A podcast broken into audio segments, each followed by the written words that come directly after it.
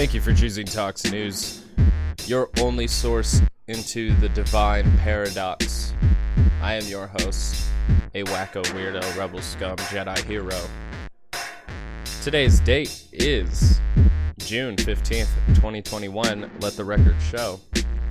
And we begin with the Pledge of Allegiance, for it is pledged to liberty and justice for all. All right.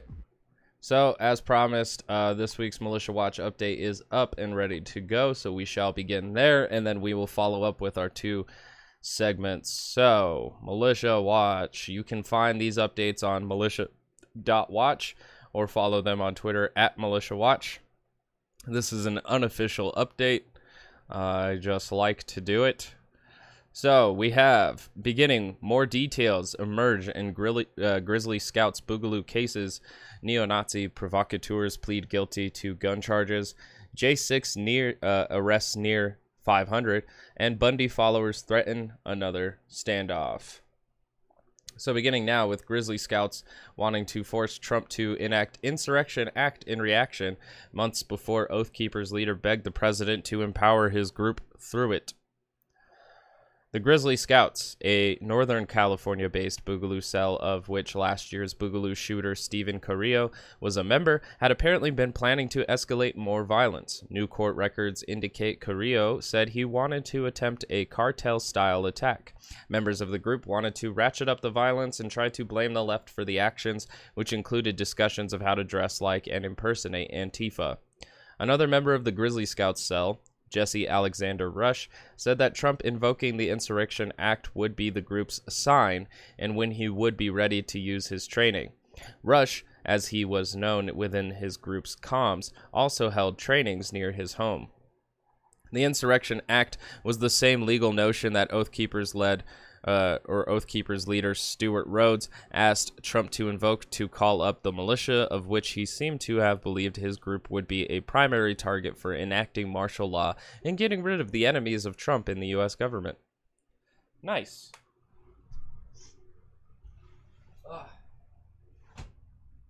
Gotta close that window. All right, so we have remaining two base members plead guilty. The remaining two neo-Nazis planning to escalate the Richmond, Virginia lobby day in January 2020 pled guilty to gun charges this last week. The two members of the neo-Nazi group, The Base, Patrick Jordan Matthews and Brian Mark Lemley, were arrested in Maryland on federal charges en route to the Virginia Citizens Defense League's planned event. A third arrestee, William Garfield Bill Breaux, pled guilty in December on charges related to his helping Matthews illegally enter the U.S. from Canada the year before. Lemley faces what might be the longest prison sentence related to his seven charges, a maximum of 70 years behind bars. No terror charges were brought against any of the three. So the J6 arrests are nearing 500. As of late last week, the FBI has arrested 465 people related to the J6 storming of the U.S. Capitol building. Investigations continue to expand, and court documents detail the specifics of the event, including calls to bring guns to D.C. In some of the newest charges, 3 Percenters militia members were also charged. And then we have some other updates. Daniel Thompson, a Michigan man who sent death threats to officials, has pled guilty to charges related to these threats. He will serve 2 years for 3 counts. Wow, that's not much. Ammon Bundy's Uber for Militias group, the People's Rights Organization, has said that they were going to turn on the water and have a standoff. This is regarding the group's occupation in Klamath Falls, Oregon, where they are attempting to translate farmers' frustrations with irrigation limits into another right-wing demonstration. IREHR has a great series of reports on this most recent development, which can be read here. And, of course, this update is included in the description. The New Jersey election primaries are underway. This includes Edward Duffrey, an Oath Keeper who is running for an assembly seat in a very blue district. Duffrey is running unopposed in the GOP primary and has the support of the country's GOP body. He filed in April and did security for the J6 event and still claims that the violence of the day was perpetrated by Antifa. Durfee is the Northern New Jersey leader of the Oath Keepers. The state's governor, Phil Murphy, has refused to denounce Durfee's candidacy when asked. And then there's some further readings, one coming from Newsweek on the Idaho GOP far-right insurgency, and then coming from Chicago Maroon on the demographic trends of the insurrection. And you can find those at the bottom of this update in the description. Check it out. Stay up to date on American militias because they are active. So we begin now with Rob Schmidt from Newsmax, and I guess his show is called Rob Schmidt Tonight, and the title of the video is called Imagine If It Were Trump, and we're going to try and do just that. So Rob, take it away. And it has been a busy few days for our ailing American president. His first big international trip to Europe has been President Biden's big debut on the world stage, and today he was more than 2 hours late for a NATO press conference with no explanation. One would assume there was added preparation time for Biden, as today he actually took questions from the media. We're going to get to that here in just a second. But first, over the weekend, Biden again indicated there was potential coordination maybe between the White House and the media. Take a look at this. That's how I'm going to handle it. I'm sorry I'm going to get in trouble with staff if I don't do this the right way. Jennifer Jacob, Bloomberg. So we've heard this multiple times. Going to get in trouble. Got to do this the right way. How creepy is it? Oh, man. Still getting over my sickness. But it is very funny that him making sure that he calls on the right journalist to begin the rounds of questioning, that's him collaborating with the media. Like, that's the most damning evidence I've ever seen in my entire life. Very funny. So funny, I almost died laughing. That's awesome. Is it that there's an order that he must follow to the questions for the media? Are the questions scripted? Is the press team coordinated with the press? What is that? Whatever it is, the president, at the very least, is clearly being handled by other people. The leader of the most powerful country in the world can't maneuver his way through simple press conferences on his own. He needs constant supervision. On this trip, his wife appears to be doing a lot of the heavy lifting. How are your meetings going here in Cornwall? Very well. Come on.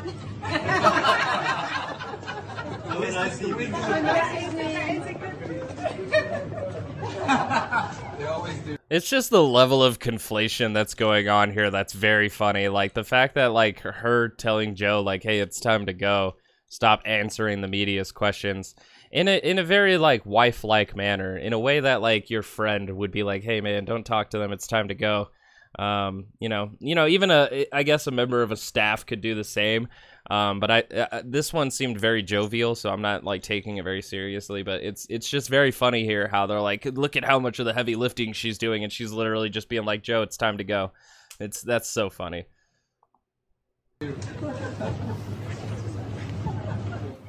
And they laugh. Everybody just laughs like this is normal for the American president to have his wife just pull him away because he can't answer questions. Aha. You know, Vladimir Putin is watching. He's definitely laughing. He's licking his lips. More on this week's big Biden-Putin meeting coming up here in just a minute. But what have we learned from this trip so far? Well, there's going to be another COVID-19 origin investigation. And, of course, the feckless leaders of Europe and the United States Tedros and the World Health Organization handle. I thought that's what conservatives want. Like, I thought they want to, like, really know the origins of COVID-19. Is it just, are we supposed to assume that this is ridiculous just because it's the WHO that is doing it? And, you know, during Trump's presidency, we've all, you know, the conservative party has also built a pretty contemptuous relationship with the WHO, building it on the, you know, on the idea that China funds the WHO. So it's basically the China Health Organization. So that's, yeah, there's a lot to be implied here that doesn't, it's not very openly for liberals. You already have to be a part of the esoteric beliefs of the conservative party to just kind of agree with all of this. This one as well. The only reason we need another investigation is because the WHO screwed up the first one so badly. So of course it makes sense they do the second one too, right? Welcome to liberalism. We also watched Europe embrace the return. As if that has literally anything to do with liberal policies. Return of American gullibility. Biden reaffirming his commitment to NATO, which lets many countries mooch off America's insane military spending. But most importantly, we learned our president just really isn't very capable in this arena. There are several examples. At a roundtable event, UK Prime Minister Boris Johnson introduced everybody at the table, including the president of South Africa. Here's our president seconds later. And the president of South Africa. And the president of South Africa,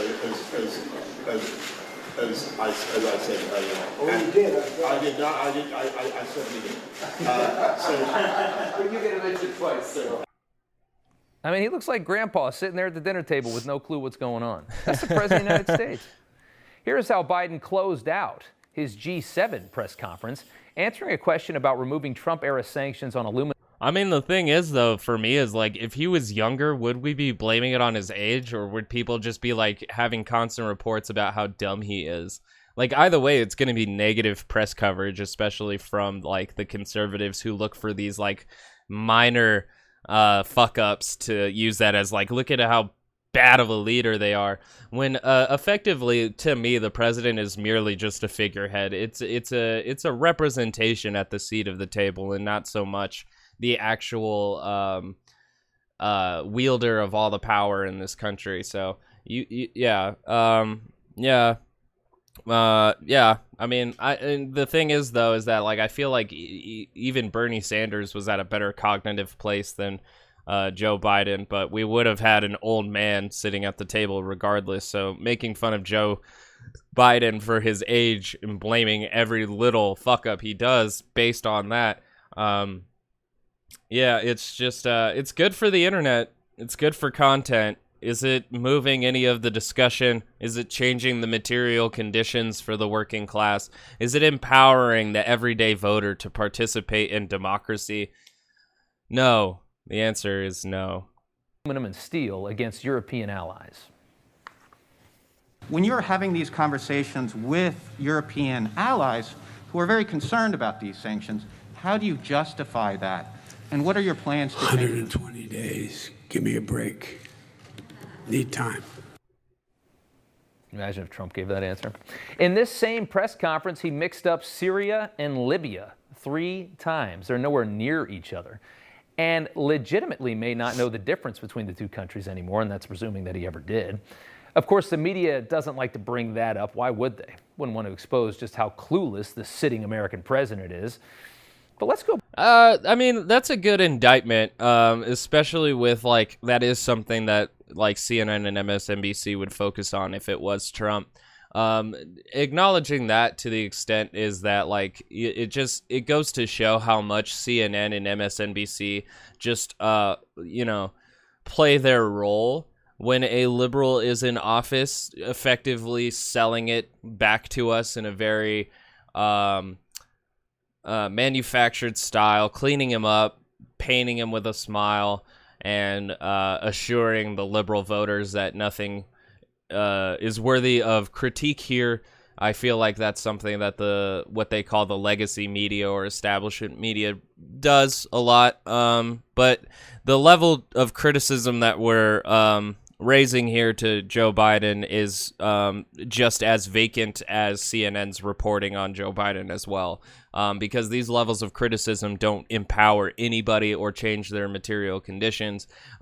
They're just, you know, poking fun at the president. That's what this is, and maybe that's what CNN and MSNBC had participated in a lot with Donald Trump, but I'm not going to hold my level of political engagement to the standards of establishment media, mainly because they do not represent myself. So it's not, you know, we're not going in a great form of argument, or this just isn't a very fulfilling segment, I would say. Back 22 years ago, and Governor of Texas George W. Bush is running for president. A Boston political reporter asking these questions. Can you name the president of Chechnya? No, can you? Can you name the president of Taiwan? Yeah, Lee, the new Pakistani general has just been elected. He's not elected. This guy took over office. He appears he's going to bring stability to the country, and I think that's good news for the subcontinent. And you can name him. General, I can name the general. And it's? General. Prime Minister of India? The new Prime Minister of India is, no. That was when he was the governor of Texas, and he didn't know the answers. Remember how damning that was for George W. Bush? But do you know? And he still won. Yeah. That was actually like an incredibly relatable moment for a lot of conservatives, because like not everybody knows the world leaders like that. And I would doubt that even Donald Trump knew many of the names of the world leaders like that. I don't know most of the world leaders like that. I don't think that's the worst possible scenario. Although I would argue that somebody who's in office of the presidency should be briefed on everybody that they're meeting with so that they're well-informed and well-engaged. But, you know, I wouldn't be surprised if every president that we've elected before George Bush and during after George Bush didn't know every leader around the globe. So, yeah. It was a funny moment, but it's actually, I get how it was condemnable for a lot of probably liberal news outlets like CNN and MSNBC, but it's also like I can see how it was very relatable for a lot of voters. Notice a difference? I mean, now we have this sitting American president and he's overseas. Imagine if Donald Trump had confused Syria and Libya 3 times. They're in different continents. It'd be the top story all night long. But because it's Biden, nobody knows about it. Protect the Democrat as always, our loyal state-run liberal main. See, and this is exactly why a lot of people will become disaffected from the Democratic Party and liberal news media outlets, because they do that, because they clean it up when a Democrat is in office. But that doesn't mean that they're going to go like, oh, that means conservatives have been right this entire time, as if we didn't watch Fox News trip hand over heel just to defend a fascist, you know? So, like, it's they're eliminating the fact that people have their own common sense and their own values that don't necessarily subscribe to the tribalism that they're so used to. So just because people become disaffected from the liberal party doesn't mean that they're going to be able to scoop them up and convert them conservative. But it is unfortunate because in a lot of cases it does happen, especially when a lot of people have misinformation dealing with ideologies that lean further to the left. And there's a lot of ideas in the left, from social market socialism to social ecology, anarchism, communism, and the different forms therein of those. So there's a giant well, if not an ocean, of ideas in the left party when liberals become disaffected. It's just very unfortunate that when they receive misinformation on these ideas that it tends to push them to the conservative party that is ultra-nationalist, anti-immigrant, and effectively anti-worker in a lot of ways. But I think a lot of people hold down fundamental values that actually nationalism isn't as quite important as the conservative party conveys it to be, for at least for the normal average voter. Mainstream media. Biden is way over his skis on all this, and everybody knows it. I don't think that needs to be pointed out any longer. But on Wednesday, Biden is going to meet with Vladimir Putin in Switzerland. That's tomorrow. He can barely handle the feeble leaders of the G7 and in NATO. Biden did a lot of political damage to Donald Trump by casting. It's very fascinating here how he said feeble leaders when those are like our allies. Like the G7 is made up of mostly our closest allies. So that's phenomenal that he called them feeble leaders. And like that even really speaks to like what these like Newsmax is more fringe, but that's what these like fringe conservatives are really looking for, is dictators. Dictators are strong leaders, and that's who we should be looking up to. All these leaders of democratic nations are just weak and feeble. Him as a puppet for Putin, of course. Biden, like most phony politicians, capable of making himself seem much more competent, brave, and virtuous than he really is. He's a known liar. He's a known plagiarist. And in the past few years, he's been telling a story designed to make you think that he's a tough American brand, willing to stand up to the world's dictators. Biden says he told Putin to his face he doesn't think he has a soul. Putin was asked about that. Take a look. President Biden says, one time when you met, you were inches away from each other.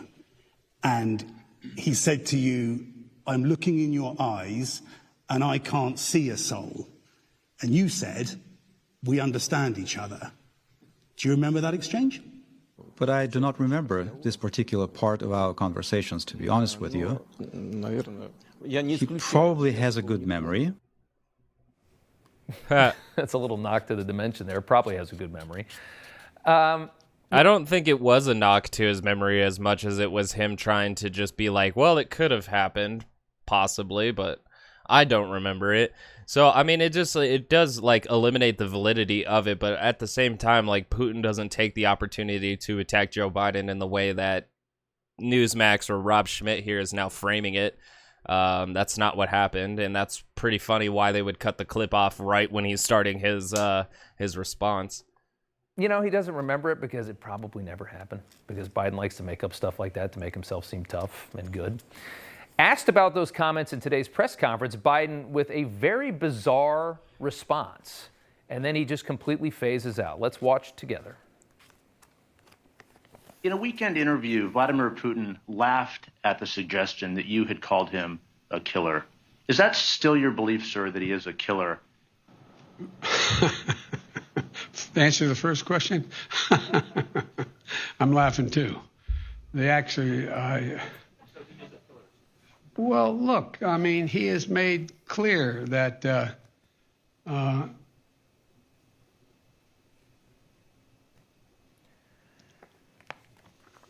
answer is... In his meeting, his bilateral meeting with Turkish President... I'm not going to say that it was fair for them to still cut it out, although I will give them credit that Joe Biden giving his answer very slowly is quite embarrassing, because it seems that he backed himself into a political corner with his past comments and didn't know where to go in that particular circumstance when asked again about them. But the framing around this is very particular and intentful, and in the way that they're presenting these clips. And so, like, me taking this in, if I was to take this in good faith, I would still want to see the rest of these clips, like with Putin, his response getting cut off, Joe Biden getting cut off because he took a long pause. The framing in this isn't allowing me to participate in this in good faith, and it's actually expecting me to already dislike almost everything going on here. So I'm missing a lot of context, but I'm not a huge fan of Biden. I just don't think these are like that worthy of critique when we can look at like what Biden's actually doing in office and not this image that we're supposed to be presenting to the rest of the world, because really we're participating in aesthetics here, and aesthetics are like so vacant in doing anything politically for working day average individuals. I'm so uninterested in this. And Erdogan, the American press was actually kicked out before the start of the meeting. We couldn't hear you, sir. I didn't say anything. Thank you, guys. Let's go. Come on, let's go. Come on, guys. Let's move. Let's move. Come on. Thank you. Let's go. Come on. Thank you, guys. So he lets the Turks kick out the American media and leave in their state-run media. The very thing that I find interesting here, though, is that it's Turkey that kicked out the press. He says that Biden allowed them to do it. And then also the headline for the segment here says Biden kicks press out of meeting. Like, this is so inconsistent framing. There's actually no good faith journalism going on here whatsoever that they have in Turkey, because they don't have the same freedoms as the United States. Boy, is he tough on dictators. Really tough. Washington Post reporter Ann Rumsey Garrett. Yeah, well, Turkey is an ally to us. Like, I'm not in agreement with what Turkey does. I'm not a huge fan of Turkey, but they're an ally of ours, and so it makes sense as to why Joe Biden wouldn't say something as they're kicking out our media and allowing the Turkey state media to stay. It's the same thing as, like, I don't like Israel. I feel like they're a ultra nationalist, fascist state. maybe not so fascist on their private citizenry of, you know, Jewish Israeli citizens, but the Palestinians are effectively living in a fascist regime beneath the boot of the Israeli government. And for me personally, the level of participation that Joe Biden is taking in this, Joe Biden being a Zionist, you know, and not fully condemning the murdering of civilians in Palestine, you know, Joe Biden is going to work with his allies no matter what level of atrocities they may or may not commit. That's mainly because we have our allies. We don't cross that line. So while I don't agree with any of this or like how it's going, I can see why it happened the way it did. And the framing of it here is merely to, you know, paint Joe Biden as the bad guy, as if Donald Trump would have done anything differently. And he wouldn't have. Like, our allies hardly change based on who the president is. So I find it very interesting. Although, when Trump was president, he did try to make it his goal to, you know, alienate himself from our usual allies in the UN, at NATO, and the G7 and stuff like that. So, yeah, it's just overall, though, like, Trump did nothing about Erdogan or Turkey. So condemning him for being a dictator now while we have a blue president who helps him, and ignoring him when we had a red president. And this is, again, just vacant aesthetics. We're focusing in here on hating Biden and thinking, like, man, Trump would be so much different. He wouldn't. He really wouldn't be. And instead of these embarrassing old man gaffes, we would have embarrassing old man rants. Like, so whatever, you know. And you don't hear them complain too much about Democrats over there. But she tweeted out, 1.5 hours and counting outside the room where President Biden is meeting with Turkish leader Erdogan. We were supposed to go in for a picture and remarks at the start. Turkish official media was allowed in. Yep. We have not been. No explanation. Hashtag free press. Can you imagine? Erdogan runs a country that is ranked 153rd out of 180 by the World Press Freedom Index. That means there's essentially no press freedom at all. Freedom of the press, of course, is a cornerstone of American democracy, and Biden is being shown up by a literal dictator, and he just sits there. And I don't even think we're in the top 5 for freedom of press. I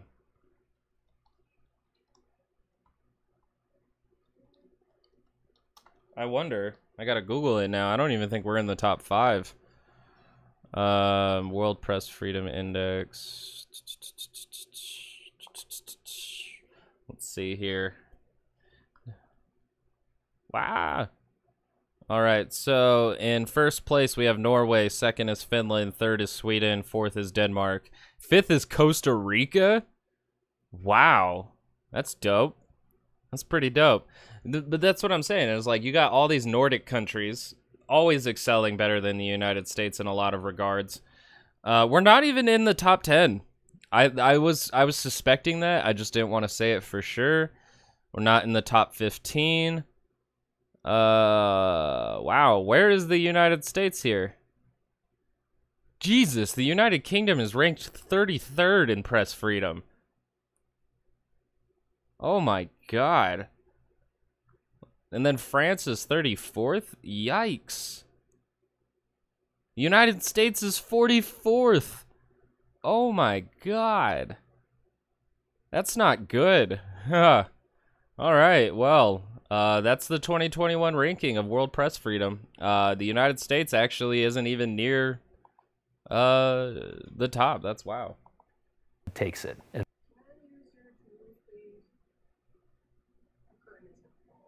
You gonna grab them?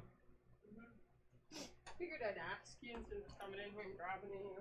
Yeah, that's decent. Hi, Biscuit. Hi. All right, go with Britt. Let's go, Biscuit. Go on, Biscuit. Get on. Go. Yeah.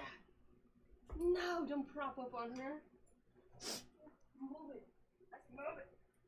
And says, I didn't say anything.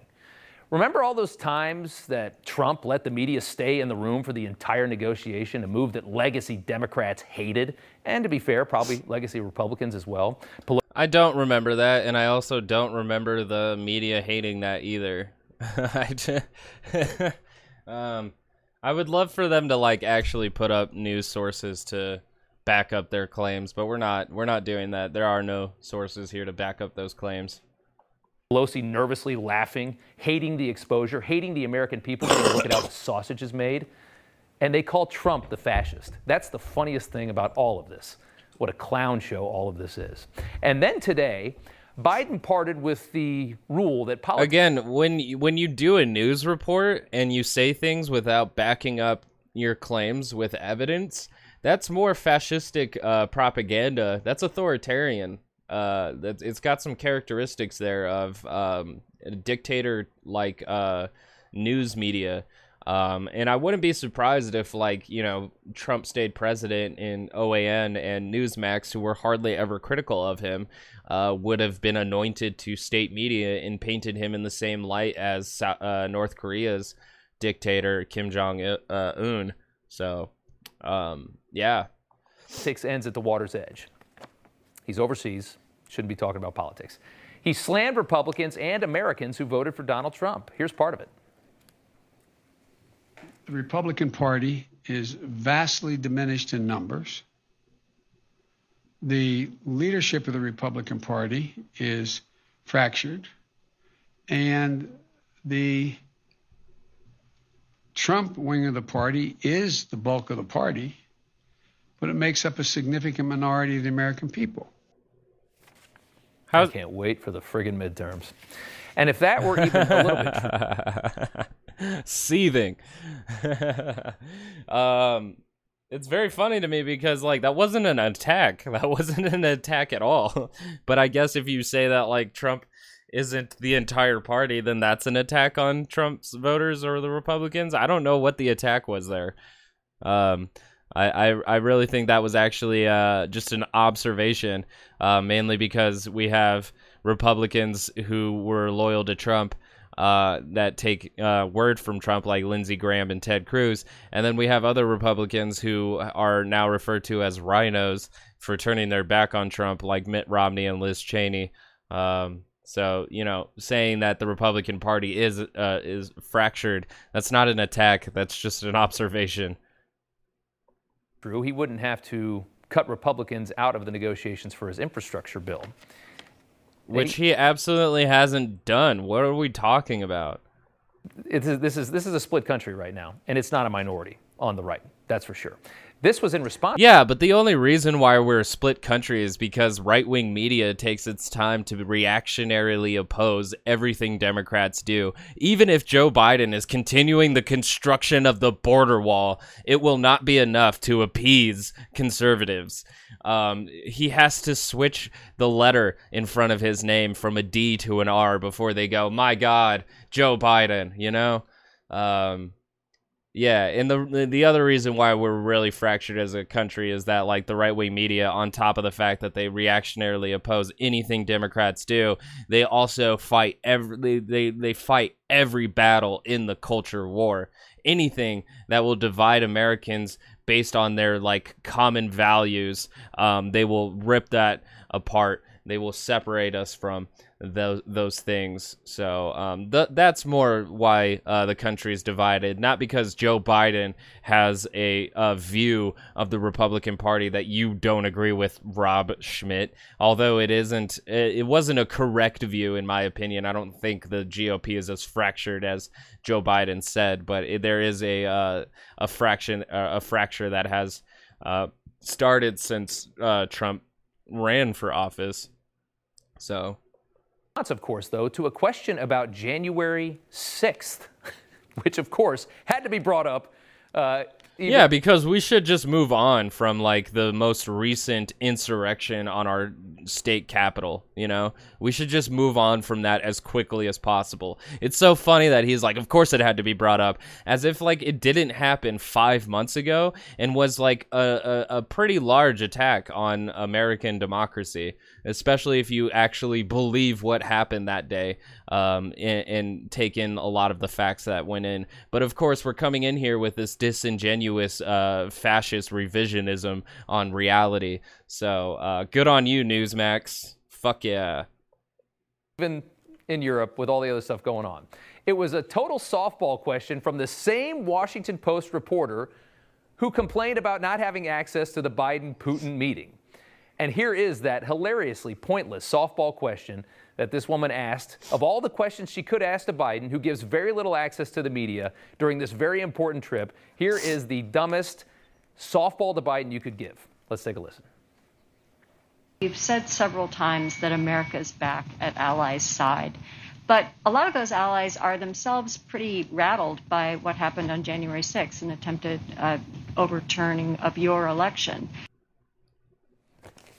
And she complained. Oh my God! And then the fact too that we don't even like get into his answer at all.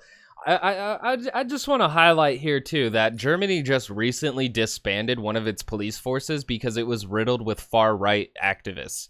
Like they recognize the danger that far right groups tend to bring to their ideology and in their actions and enforcing it. And the United States here has a very hard time doing it because outlets like Newsmax Media will not admit that a lot of people who participated in the Capitol riot were not just, you know, your average Trump voter. They were organized. They were militant. There were groups there that were being covered by this mass group of everyday average Americans that supported Donald Trump. So we're like the downplaying of the severity of this also helps to contribute to the covering of those militia groups, which, you know, any news outlet that's on the right wing that has covered the insurrection has not brought up the fact that Oath Keepers, Proud Boys, 3 Percenters, the People's Rights Organization, and the Patriot Prayer were there organizing with each other, networking with each other, using the veil of everyday citizens to storm the Capitol in hopes that they would find an elected official so that they may kidnap them and hang them in court. So like these things going on is just horrible. The fact that Newsmax really is coming off extremely fascist to me in the way that they are revising reality as it happens in front of our eyes, and then mask the militant characteristics of the insurrection on January 6th. Like this is far right fascist propaganda going on here, and it's very covert and it's very subtle. With only being as plugged into the far right as I am, can I notice these dog whistles, this misframing, and this level of reporting in order to do the dirty work of far-right militias in the United States. Only watching that so much can I recognize what's going on here. And it's very unfortunate because it is aligning people who are what I would consider moderates, choosing the conservative party because it fits with their traditional worldview and thinking that that's the best outlook for the entire country. But then they are getting moved into the same party as a bunch of people who want to separate the coloreds from the whites and create a whole separate nation for them. So no, I don't like any of this. I'm giving this an F. This is a hard F-. Like this is toxic, as much as toxic possibly could be. Complains about free press. You want to be free press? Then start asking tough questions to Democrats. Quit being such a fake. What a joke. I mean, that just cracked me up. All right, with so much at stake, let's rehash that unarmed insurrection she's talking about, since it was worthy of her only question to Biden on this trip. A couple hundred Trump voters evidently tried to take over the entire country. Did you know that? They were armed with MAGA flags. That'll go well against the American military. An insurrection where more selfies were snapped. Do you see that? Do you see how he's downplaying who was actually there at the Capitol riot? Let's not forget that the Oath Keepers had a QRF, which is known as a quick reaction force, where they stored guns in a hotel in Virginia in case they needed them. So again, he's downplaying it, but with the unarmed excuse, although there are pictures of individuals there with sidearms, pistols, and the gentleman with the cuffs, the plastic zip tie cuffs or whatever the fuck you want to call them, it wasn't as harmless as they keep playing it down to be. There was before they really went inside, massive amounts of groups of them were screaming, "Hang Mike Pence," because Mike Pence refused to go along with Donald Trump's plan of overthrowing the election. So like, it was a coup. Like, whether whether it was a success or a failure, it was a coup. Just because it had average day American citizens not knowing that they were participating in that doesn't make it any less so. Other people planned for it that way. So stop downplaying it. That's dangerous. Then windows smashed. The fifth and final reporter to be granted a question today asked if Ukraine would be admitted to NATO. And here, with the best answer of the day, is the father of Hunter Biden. Well, now that Russia has invaded, oh my God, Ukraine, the fact that like that we've done everything, you know, we've gotten the anti-WHO you know, rhetoric, and which kind of like lightly attacks China a little bit. We've gotten, you know, Biden's weak against Putin. We've gotten the Democrats are weak, and now finally we even got the mention of Hunter Biden. So like, it's amazing. We could literally have a bingo card for every segment on the right-wing media, and it would be pretty fun, I bet, to play right-wing media bingo. I'm sure it would. Actively rule out Ukraine ever entering NATO? The second question is, the answer is no. The first question, it depends on whether they meet the criteria. The fact is they still have to clean up corruption. The fact is they have to meet other criteria to get into the action plan. And so it's, you know, school's out on that question. It remains to be seen. That's the same guy whose drug-addicted son made $80,000 a month from a Ukrainian gas company despite having no life experience other than operating a crack pipe and hiring escorts. As far as we know, because we've been judging Hunter Biden and his entire life based off the leaks coming from his personal laptop, not a sign of corruption necessarily, especially since he was a board member to that company, so it makes sense why he would be making money from that company in Ukraine. But again, like, we're just going in circles here of this right-wing media echo chamber of like why you should not like Joe Biden, when none of it has to do with your political conditions. None of it, absolutely none. It's all partisan hackery. And Rob Schmidt, you're lame. That's that. So now we're gonna move into Tucker Carlson tonight. We've gone from Rob Schmidt tonight into Tucker Carlson tonight, and it's called "Most Americans Aren't Aware of the Research." I didn't watch this yet, so I'm curious as to what research. Good evening and welcome to Tucker Carlson Tonight. Just about a decade ago, gender dysphoria was a fairly short entry in abnormal psychology textbooks. It was a condition so obscure that most people had never heard of it. That's changed. If you've got children in school, you know how common that disorder has become. Yeah, but that's also because of the level of education and understanding that other people have of it. Like, how can you tell somebody that you're suffering from gender dysphoria if you don't really even know what it is? And then also on top of it, too, like homosexuality this year was just deemed by the Chinese government as a mental disorder. So, like, you know, depending on who's really doing the designation and categorization of these things really depends on whether it's based on science, fact, or propaganda. The other thing is yeah, like those things are allowed to change as our understanding of them changes. So what are we talking about here exactly? In some places, a third of girls in a given class identify as a gender other than the one in their birth certificates. And that's because the thing on their birth certificate is their biological sex, not their gender. So we're already missing the fundamentals here of what it is to be transgender? Most of them probably don't mean it. 5 years from now, they'll have moved on. They're going through what we used to call a phase. Oh, yeah. Yeah, the greatest, like, dismissal of someone's existence is just by discounting it as a phase. You know, oh, yeah, he likes boys, but it's just a phase. It's an age-old excuse. But for an increasingly large number of children, that phase will not end. Therapists will steer those children to doctors who will almost immediately give them powerful sex hormones, drugs whose long-term effects we cannot know. In some cases... Except we can, because there are studies out on this, so that's cool. You know, it's fairly new science, but there's still, you know, studies going back a few years ago that were studying the effects of these. So there is information out there if you want it, Tucker. Those kids will then be referred to surgeons who will mutilate or remove their sex organs permanently. And then the transphobic term of mutilation, that's just them using fear-mongering as, and this imagery to paint getting a sex or getting the transgender confirmation surgery. Getting all of that is just a nightmare. And so the language here is specific to a lot of transphobic rhetoric. Wow, like Tucker Carlson is just being transphobic to the perfect T. Like, he is hitting literally all the points, one after the next, one after the next. He's doing great. That is happening across the country tonight.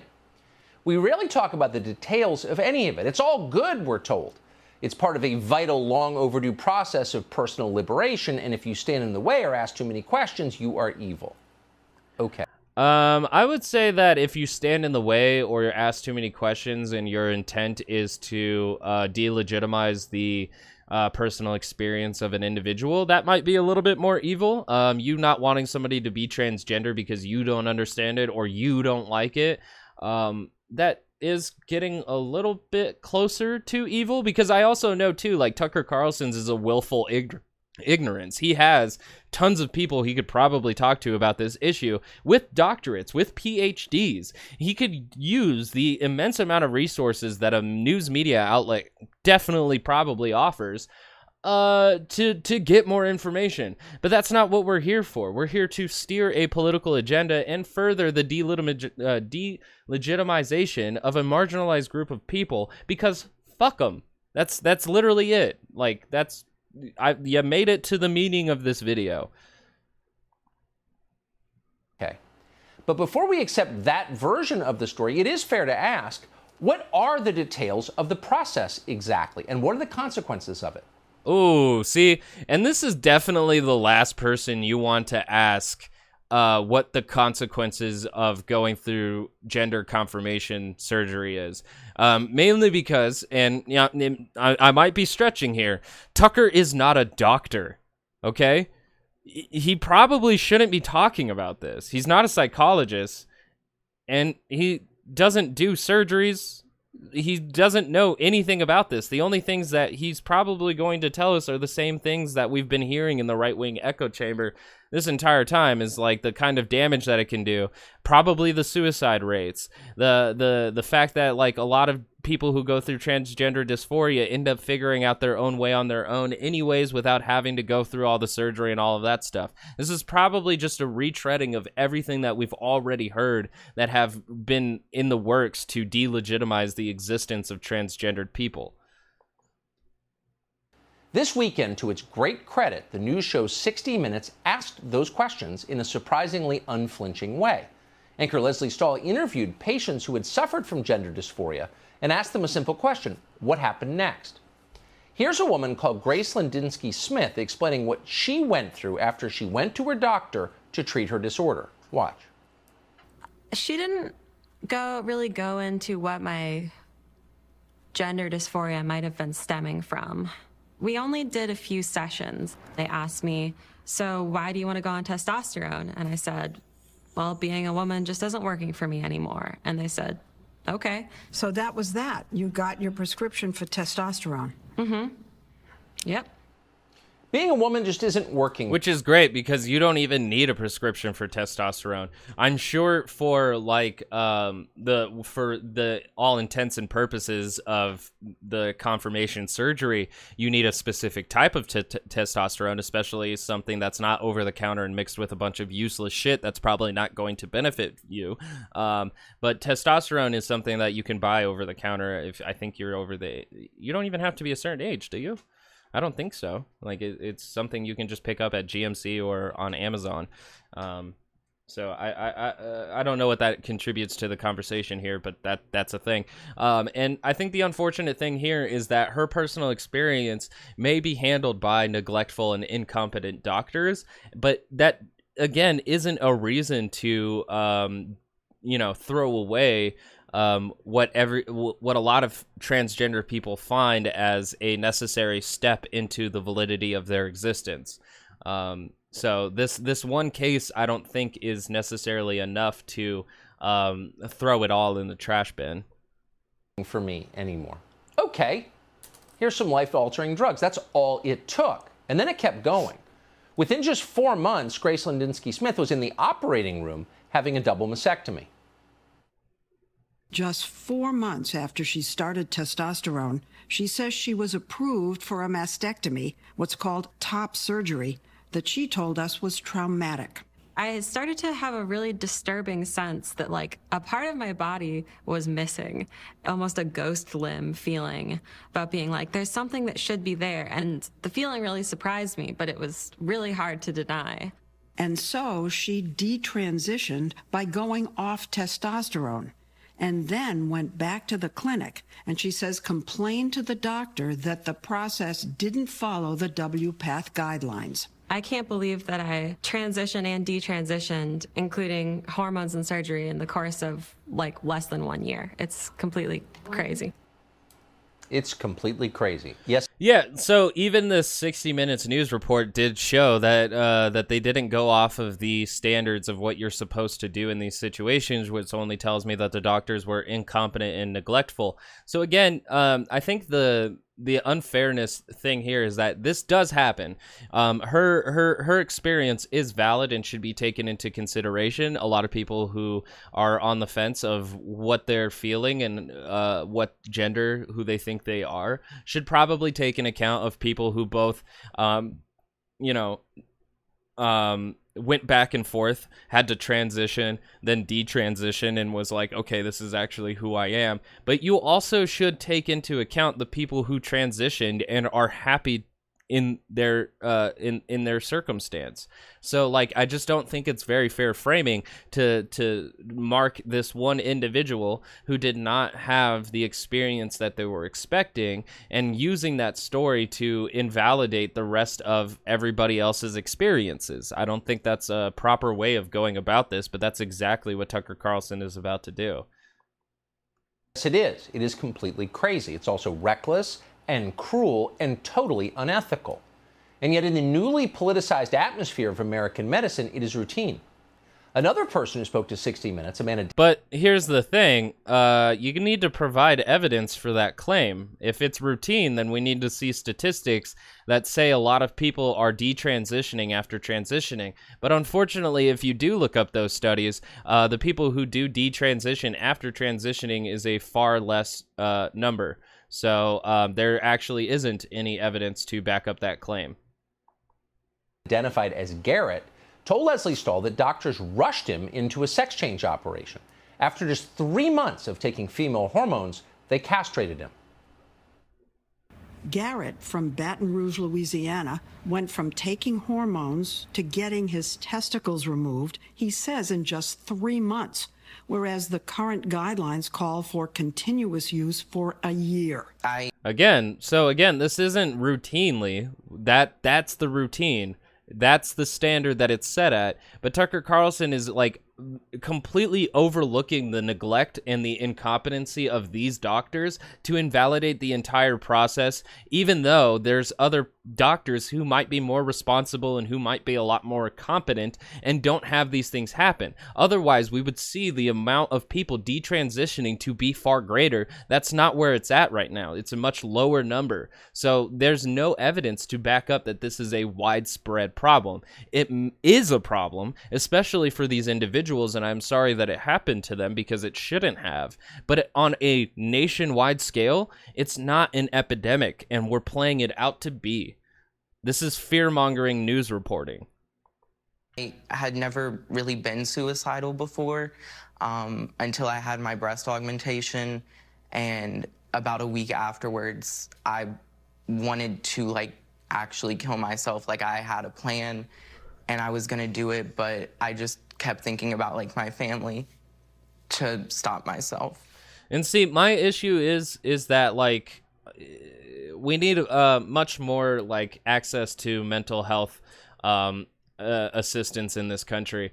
I feel like anybody who is questioning their role in society and their place in existence could benefit from a therapist, someone who can help them talk it out. I don't think everybody that we're seeing here in these stories necessarily had that before they went through and were feeling that they're going through gender dysphoria and having a hard time finding their role in society. So there's just so many layers to what's going on to these two individuals that I feel like there's much more information and understanding, and especially too, it'd be a lot better if we could actually talk to them and find out what's really going on. But maybe 60 Minutes did do fine reporting on that. I just think that, like I said, blaming the neglect and incompetency of a few doctors to negate the entire process isn't the best route to go. And at the same time, too, we should be having a much more in-depth discussion of mental health in this country, because people feeling depressed is something that isn't just for, gender dysphoria or people who have transitioned and then detransitioned. It's an overarching issue for a lot of people in America who are having a hard time finding purpose beyond the alienating job market. It kind of felt like, how am I ever gonna feel normal again like other guys now? 3 months to castration, and then a week after the surgery, he wanted to kill himself.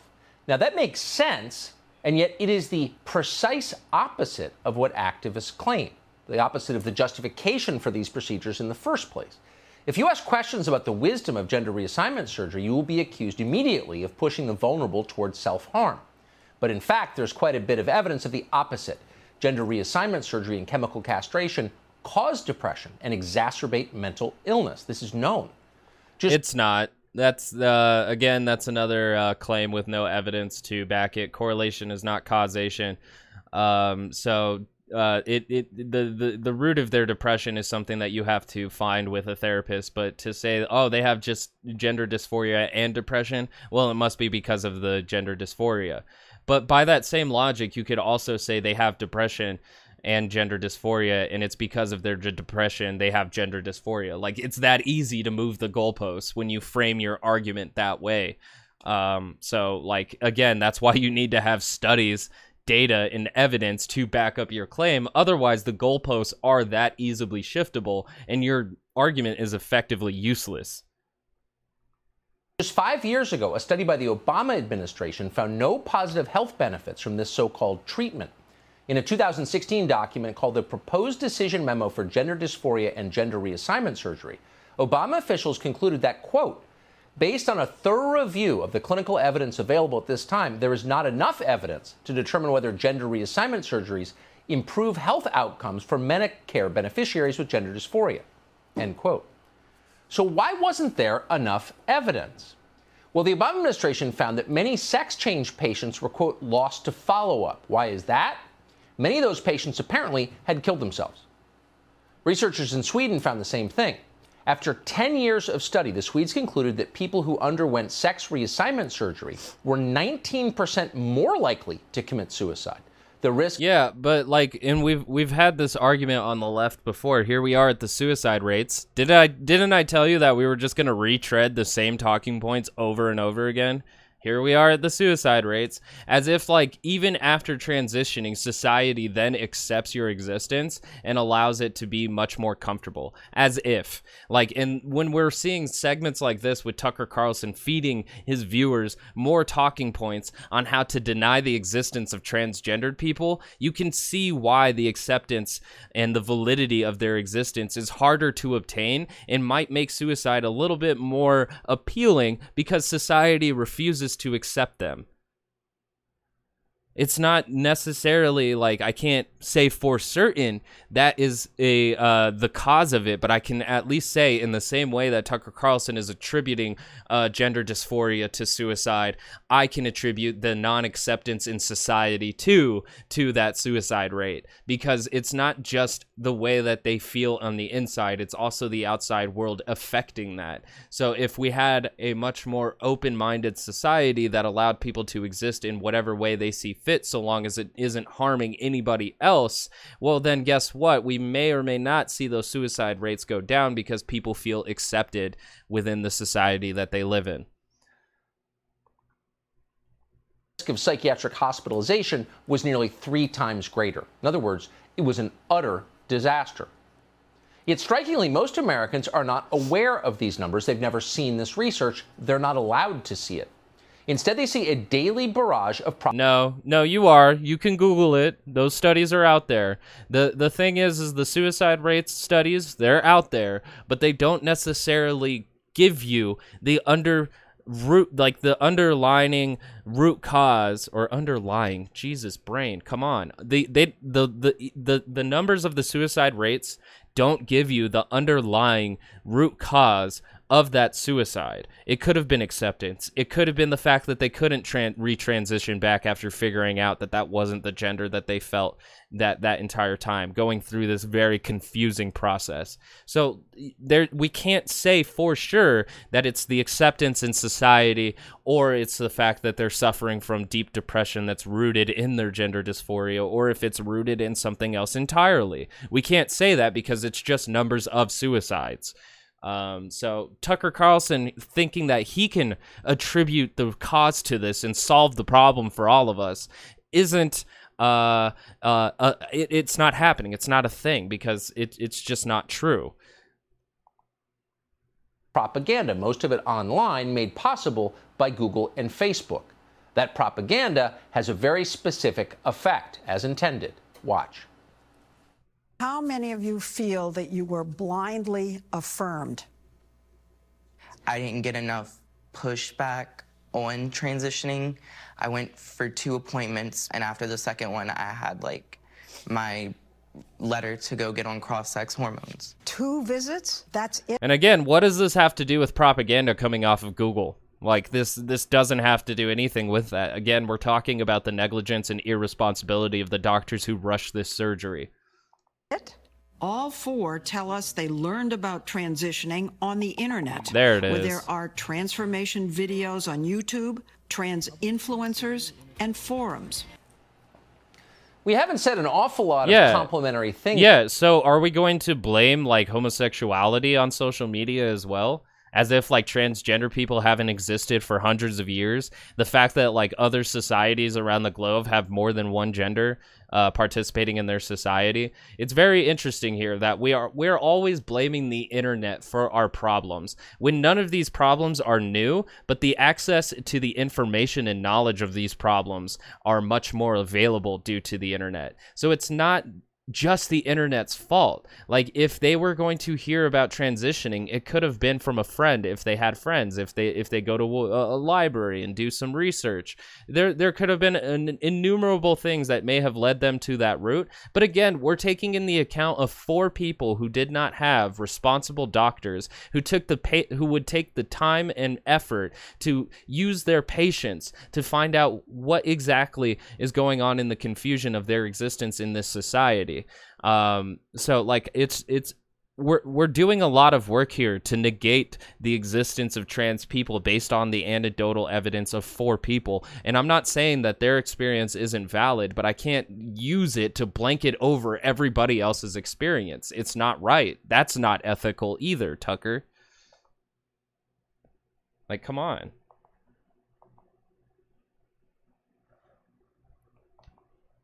Things about Leslie Stahl on this show, but Sunday night's piece was a remarkably brave piece of journalism. Leslie Stahl certainly didn't need to do that piece.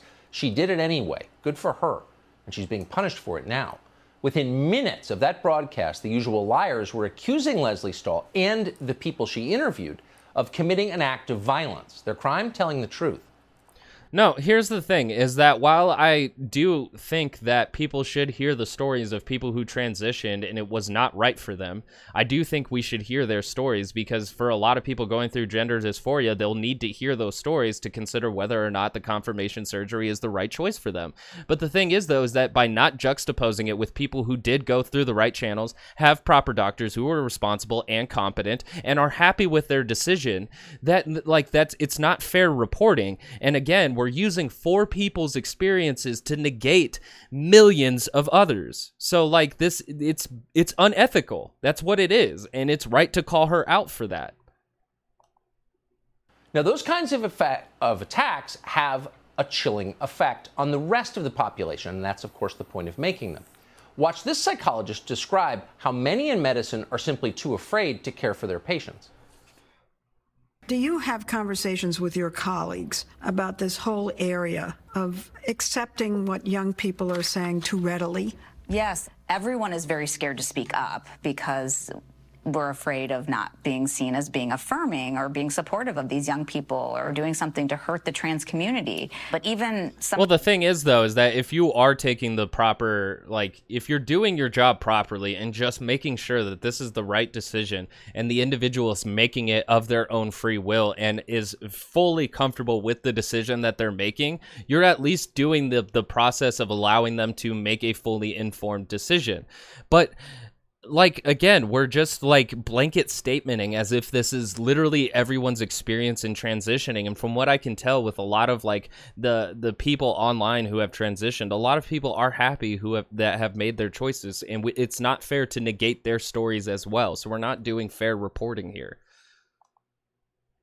Some of the providers are trans themselves and share these concerns. We're afraid to speak up because we don't want to be seen as not affirming young people. But that's also, like, it's also fair, too, that if somebody is taking the proper precautions to make sure this is the right choice for the individual and they are making it of their own free will, like, it's not right to call somebody out for not rushing the surgery and getting it done as quickly as possible because you're not affirming, you're not being you know, you're not on their side, essentially, if you don't affirm it right away. That's not a healthy discourse to take either. Like, you have to allow the doctor to take that time to make sure that this is the right choice for the individual. Otherwise, we have these stories of people making big regrets. So, you know, people on both sides have to be patient with each other and work through the gender dysphoria together, because it is, I'm sure, I haven't been through it, a very confusing time and something that is on a level of an existential crisis that you have to take the necessary amount of time to ensure that that is the right decision. And both sides have to be willing to do that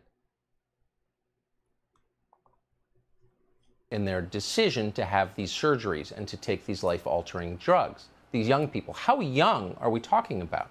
At what age do we have to respect their personal decision? The other thing is, too, is like the life-altering drugs thing that he keeps using over and over again. A lot of people can use testosterone and estrogen for a period amount of time without having adverse effects.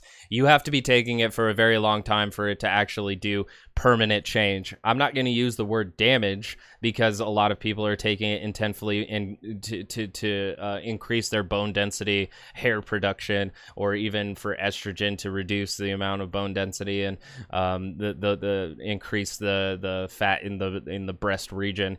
But like, yeah, it's just it's not permanent unless you do it for a long time.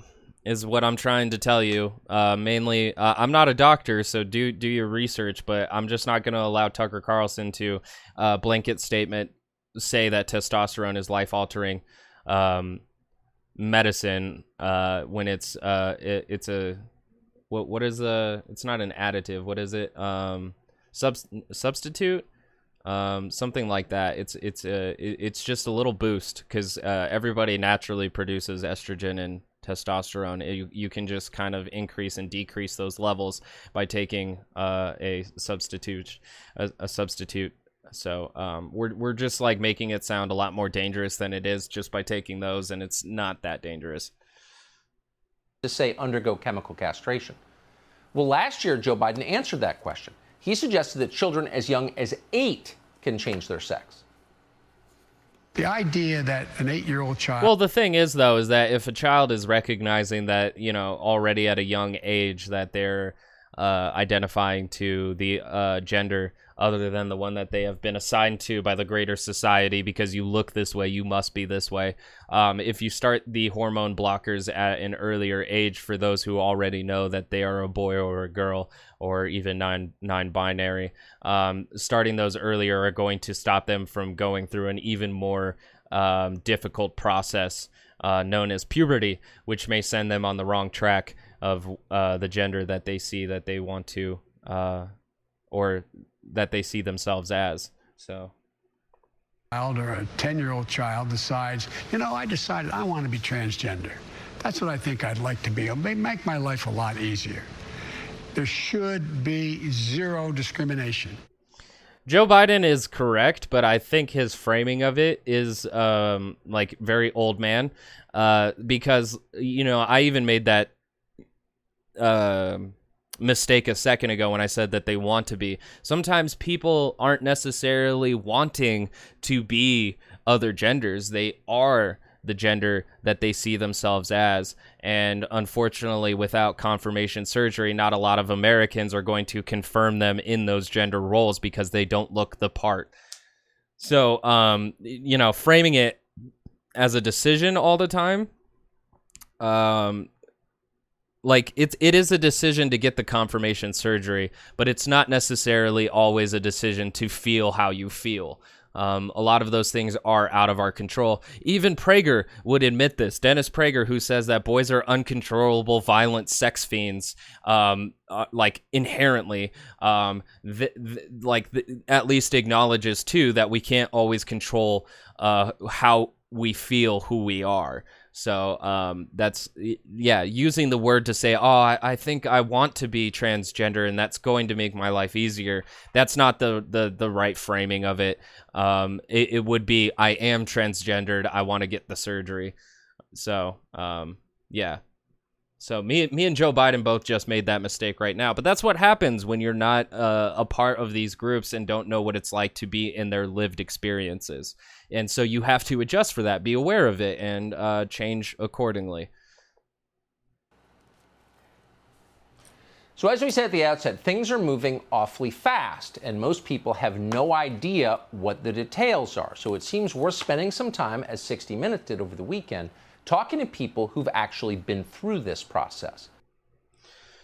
And that segment isn't up, but I will probably assume that Tucker does the same exact thing that they did, and they don't try to juxtapose it with people who are happy with their, gender-confirmed lives.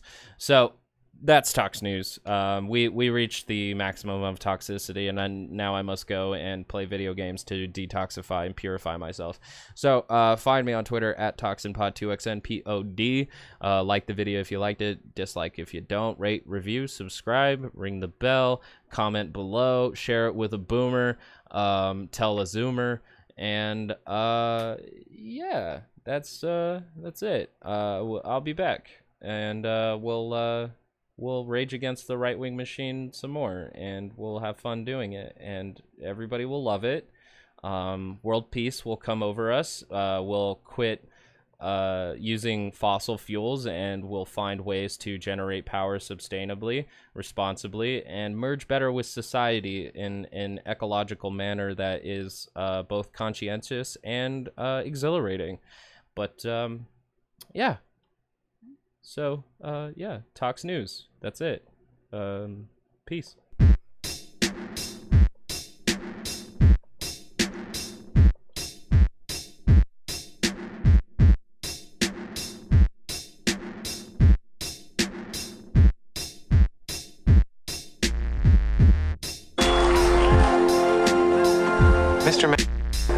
What you just said is one of the most insanely idiotic things I have ever heard. At no point in your rambling, incoherent response were you even close to anything that could be considered a rational thought. Everyone in this room is now dumber for having listened to it. I award you no points, and may God have mercy on your soul. Okay, a simple wrong would have done just fine, but